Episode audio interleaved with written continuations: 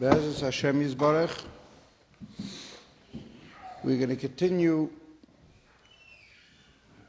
the letter 11 of the holy letters of the Baal HaTanya, which is known as Laskil Chabina, to enlighten you with understanding. So we started the letter. The letter starts with the two words, which is to enlighten you in understanding. And we have explained that although the letter starts out with these two words, these two words actually contain the whole entire letter. And while it may look like these two words are just two simple words to enlighten with understanding, in fact, they are the depth and the consciousness, the depth and the soul of the entire letter. They, are, they encapsulate, they hold the whole entire letter. Now we have to understand that there's a vast amount of svarim that the Baal HaTanya wrote. And the Tzemach Tzedek spent 35,000 hours compiling from these svarim, and he made the Sefer known Likkutei Torah and Torah Or, which is the Torah Shebaal Peh Chassidus. And in those Maimorim, he explains at length that there's something called Chachma and there's something called Bina. There's something called my knowledge, my eyesight, my what I see, and then what I understand. There's how I see something with my mind's eye, and then there's the way I understand it, the way I comprehend the details. And when he says the words La skill chabina to enlighten one understanding, what he really means to say is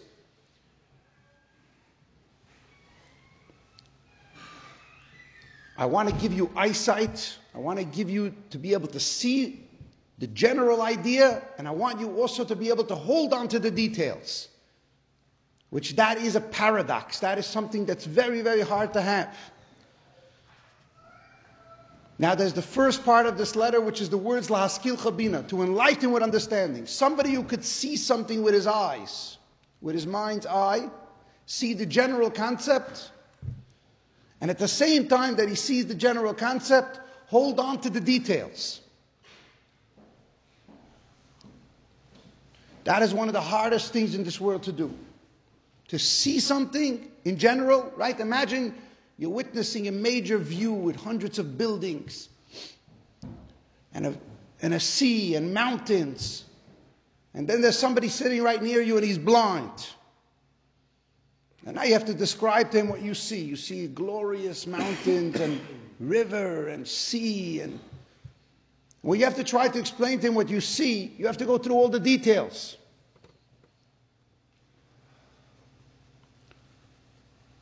So there's an enormous complexity when you have to try to give over to a person what you're witnessing. How could you give it over to someone who's blind, someone who cannot see it? You have to go detail by detail.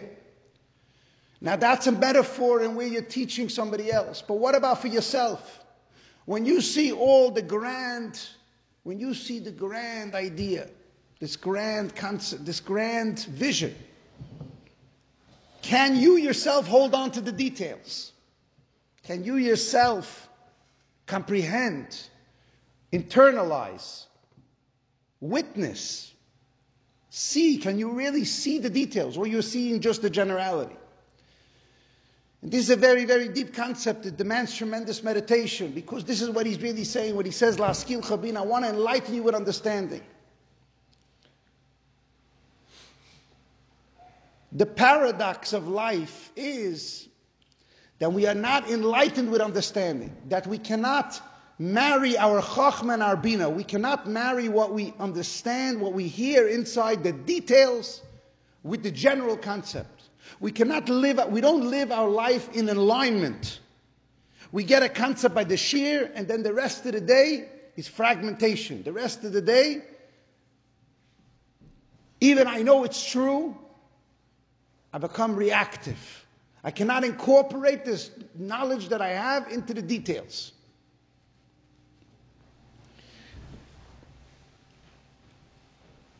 So a tzaddik, somebody who is enlightened, an enlightened person, what does he have? He's enlightened with understanding. His chokhmah and his bina are together.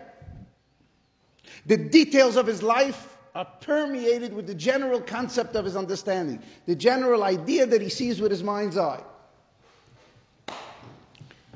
And this is a very, very deep concept because this is the beginning of enlightenment.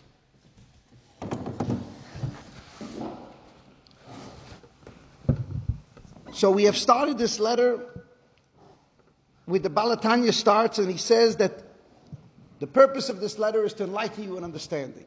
It's to radically change the way you think about everything. And the person asked the Baal HaTanya, why am I suffering? Why am I going through tremendous pain? Because either a loved one was sick, or he lost money, or he himself was sick.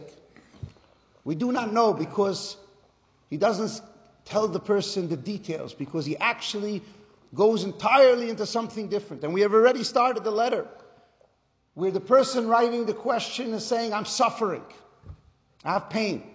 And the Baal HaTanya says, I want to enlighten you with understanding, and I want to tell you that this is not the way.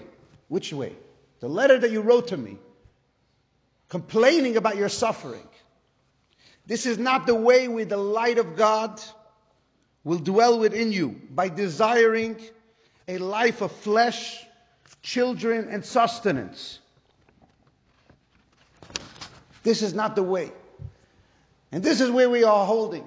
And we have been going deep into this idea that in order to understand the depth and the clarity and the visual transformation that happens in your life when, that, when you relate to what Alter Rebbe is saying over here, because it seems very remote, it seems very out of my spectrum of consciousness. It's something that I can't hold on to. We are going very into, deep into this and saying that what Alter Rebbe is referring to over here is a radical new idea that he reveals in chapter 36 in Tanya. And we are spending so much time on this because this is not just chapter 36 in Tanya, not only chapter 34 in Tanya, but as we discussed, this is 30% of the whole entire Tanya is contained within this letter.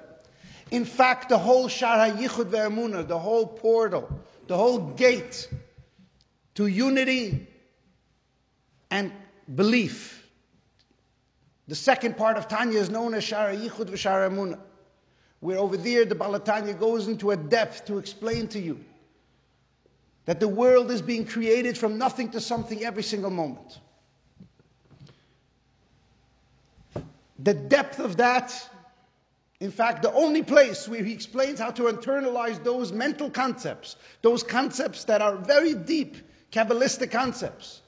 The only place that he talks about it in the whole entire Tanya to internalize it, to make it real in your life, is this letter. And we are explaining that this is not only the secret to life, but it's the secret to marriage. Because in essence, the Baal HaTanya explains that life is marriage. It is a marriage between you and God. And you look, you use your own marriage to see your marriage between you and God, you, your wife, and God. And you use your marriage with God to understand what type of marriage you should have with you and your wife. And therefore, we are understanding that the Alter Rebbe is telling you in order to become enlightened, in order, be, in order to know how to deal with pain, in order to know how to deal with suffering, you need to understand the essence of marriage. And we are explaining that the essence of marriage is that on the day of a person's chuppah, the day of a person's wedding, everything that happens leads up to the moment of the chuppah. And at the moment of the chuppah, something fascinating happens. A person discovers his own soulmate. And the discovery takes one second. The discovery is a moment in time. And it's a moment when your eyes are closed, when usually you're crying. And there's tremendous tension in the ear. Because everything, even subconsciously, even you're not aware of it, even though everyone experiences the chuppah differently, In that moment, you realize that your soulmate is standing beside you, and you and that your soulmate is one, and you're praying deeply that you should have a loving life.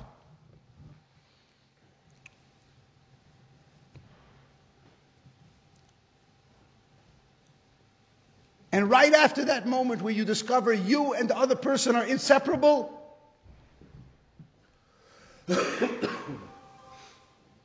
right after that moment, the chuppah is over and now the wedding begins. Now the celebration of life begins. And we are explaining that that story is not your own story, but that is the story that happens Matan Torah. We are going to be celebrating Matan Torah soon. One of the most mysterious holidays, which is Matan Torah. We don't understand what means Matan Torah. And we are explaining that the Baal HaTanya teaches that in chapter 36 in Tanya, he teaches that in Matan Torah, what was revealed was that inside your body you have something known as a chelek Eloka mimaal mamash. You have a part of you that's God. And the reason why, the reason why you are put into this world is to have a marriage with God, is that you and God should become one. But the way it works is your chelek Elokah was put into a body. And because it was put into a body, you have a sense of self. You have a sense of separateness. You have a sense of ego. There's an ego inside every single person. And that ego comes from the body. The body is a, creates a sense of selfishness, a sense of self.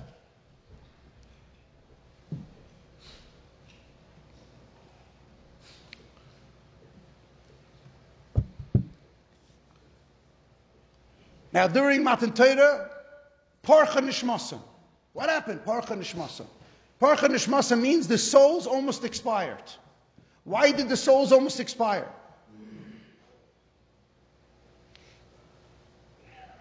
Because we realized the true core, the true identity of a Jew.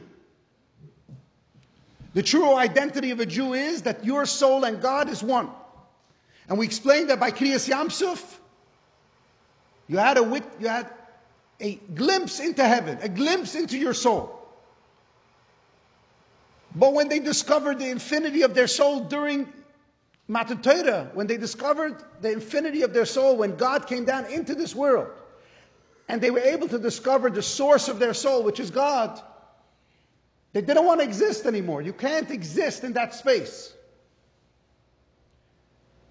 Where is there room for selfishness? Where is there room even for a sense of self?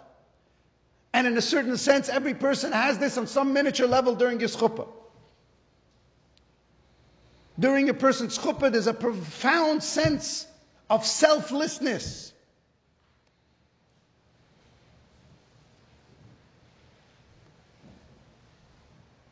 And if there's proper meditation, a person does tremendous tshuva and he's forgiven for all of his sins. Because the unity that happens during a person's chuppah, or the unity that's supposed to happen during a person's chuppah, is a transcendence of self. But it's a moment in time, it's a discovery that me and my spouse are one.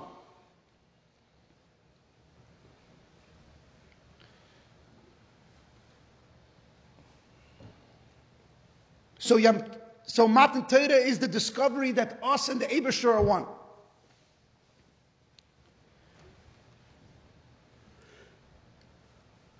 The whole entire world ceased to be.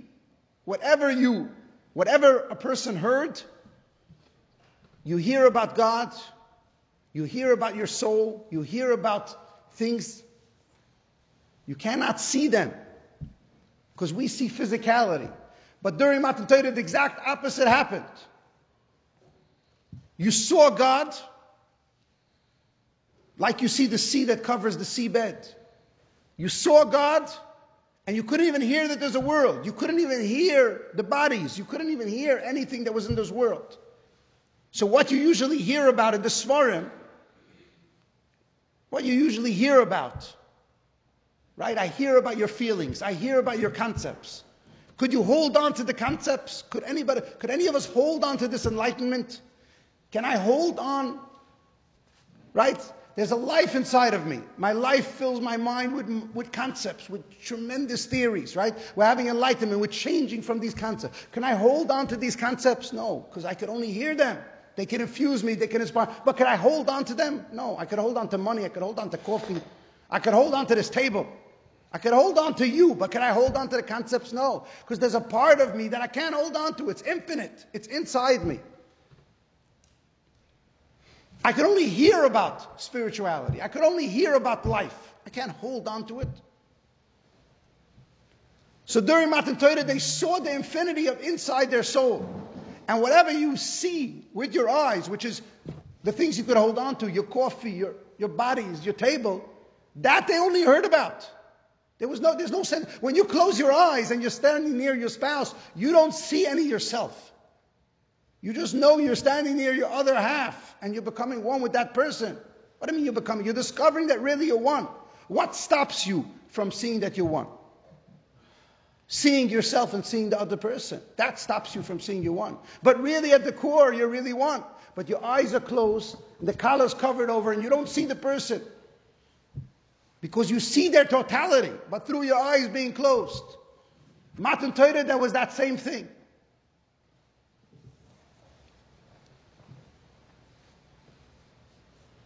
Every single day during Krishma, we experience our chuppah again. We experience the divine revelation of Matan Torah itself again. We close our eyes by Shema Yisrael Hashem Echad, and we all proclaim the same exact thing that we discovered at Matan Torah, which is there is no world, which is from Matan Torah until today, every single Jew, the essence of the whole entire Yiddishkeit. It didn't matter if you know Kol Torah Kula, if you have a bias Mali Svarim, if you had every single thing full of the Torah, you always know that the declaration of a Jew is one thing. I'm married to God. Shema Yisrael Hashem Hashem Echad. There is no world. How do I say Shema? By closing my eyes. Because by closing my eyes, I discover the infinity with inner space, the inside, what's really truly tr- true inside me. And no matter what I see outside, inside I really know Shema Yisrael Hashem Hashem Echad. There is no world. Could I discover that when, when I'm witnessing the world? I could only discover that when I close my eyes, when I go deep inside, because that is the truth.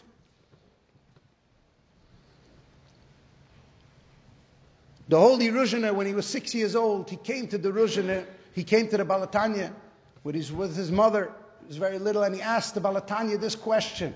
He said, How can we say V'ahavta after we say Shema? And the Chassidim, standing there, were listening to this question. They were smiling. What is a six year old asking?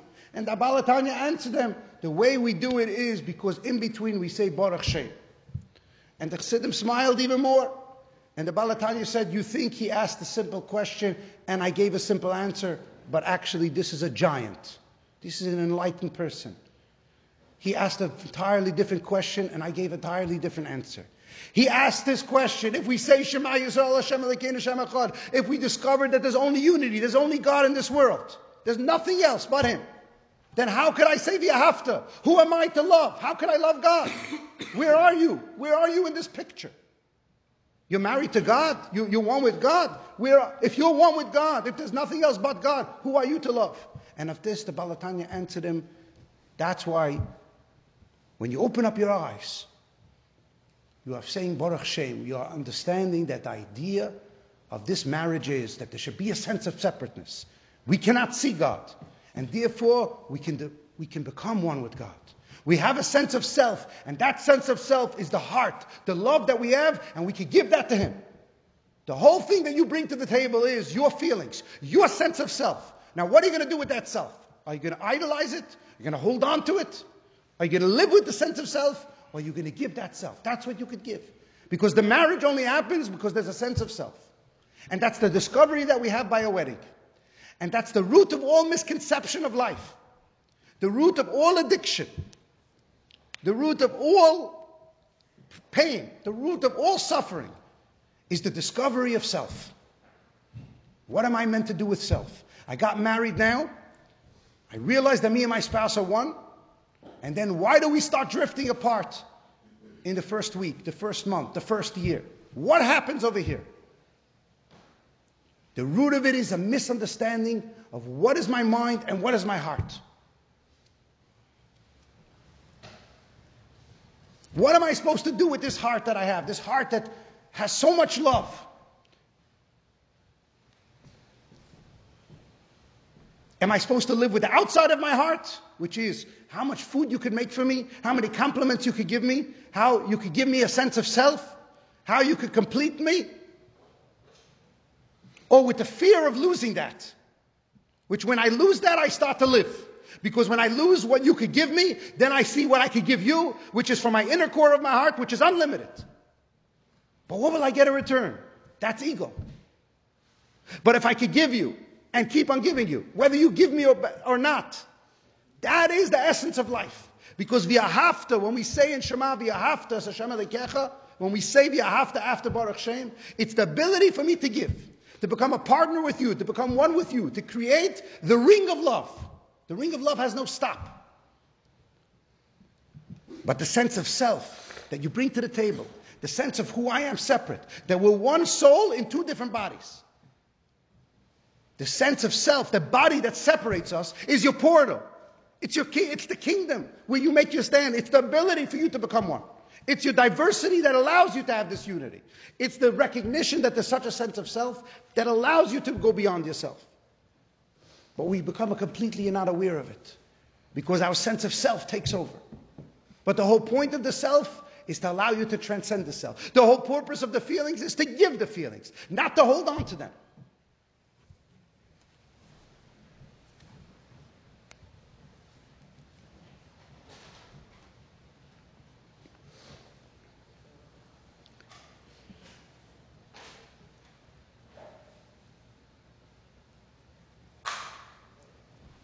So a person looks at his heart and he says, My heart is a heart where over there could be contained love. Over there could be contained passion. Over there in my heart, you know what a heart this person has. You know, you know what, what, what's in that heart? Over there's feelings, over there's passion, over there's all these things. Now a person says to himself, How do I know that enlightened love, enlightened heart is the real way? Maybe what I'm learning over here, I'm going to lose my whole identity, I'm going to lose my whole life. And over here, you see the difference between a dead heart and a live heart. A heart in pain and a heart full of vibrancy. What does life mean? Yishkan Oir Hashem, the light of God should dwell in the heart. A person who's all about himself. What could he get out of his marriage? What does the, such a person's heart look like? The whole entire day, he wants to use the other person to show how great he is. The whole entire day, he wants compliments. Do you not see what I'm doing for you? What type of heart is it? How is his heart pumping blood? You see, everyone's heart pumps blood. But the question is, is the light of his soul pumping through his heart? Is the light of his soul pumping through his heart? Is Yishkan Oir Hashem? Now, a person's heart wants to hold on. I want to hold on to it. But if you hold on to it, is it alive? Is it pumping? Is it continuous? Is there a flow? Or is this complaints? Or is there pain? Or is there suffering? So you understand? It's the sense of self. It's the holding on to something which actually deprives the oxygen of the heart. The heart wants to give and constantly give and be in a state of constant giving. No complaints, no weakness, no heart attacks, no, no dullness. You want to see a person, a person says, What do you mean? I need to take some coffee now. I need to have some energy. I don't feel, I'm not feeling it today. I don't feel. All of this is ego. All of this is the sense of self. But if you just allow your heart to be what it is, it's fully alive. So your heart, it pumps blood. But then what is, what is your heart for? Your heart is for to love. With your heart, your heart has tremendous feelings. But if you're going to try to get how much could you get? How much could you hold on to before it overflows, before there's problems? So the root of life is, the root of marriage, the root of all of this is that every part of my body should be fully alive. My mind should be fully alive with enlightenment. My heart should be fully alive. My body should be fully alive. But can it be fully alive if you hold on to it? So it's the mere will, the mere desire for a person to hold on to the light, to hold on to his sense of self that's the problem, the root of all the problems. But in fact, if a person goes into marriage and he realizes that the only reason he's marrying is for love, and love is a continuous ring, you give unconditional love to your spouse without looking for nothing in return, because that is the purpose, to give love to my spouse, to be able to love someone. And what am I going to get in return? Absolutely nothing, because it's the ability for your heart to be able to give love. And if you get back love, then you just continue the cycle because that love alone is the purpose. That life, blood alone in your body is the purpose. And the wanting to hold on to that is the root of all suffering. And if you look at anybody who was ever in love, any tzaddik, any person who loved every single moment of life, you will see there was no holding on to. And that is the essence of what he's telling you in this parak. That is the essence where he starts out, which we're going to go into deeper, where he starts to say, that if you want your own selfishness in marriage, then you misunderstood what you, what you discovered at the chuppah. And you have to recalibrate your system. And there's 613 ways. There's so many different ways that you could love your spouse. There's so many different ways that you could connect with the Abishter.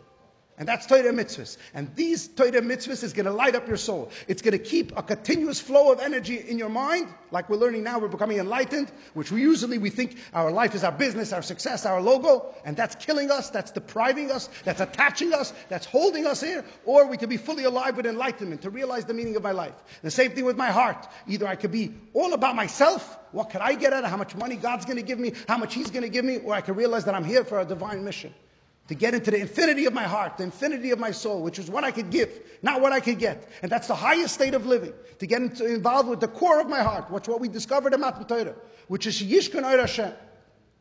So ultimately speaking, a person has to tap in deep into this idea of what he discovered in Matan Torah, which is the gift of life is the gift of what I could give, not what I could get. And when a person is in a state of constant giving, then he has discovered his mission of his life. He's discovered Yishkan Oir Hashem and he's, he, he, his, the light of his consciousness is constantly a, a flame and a blaze in his body.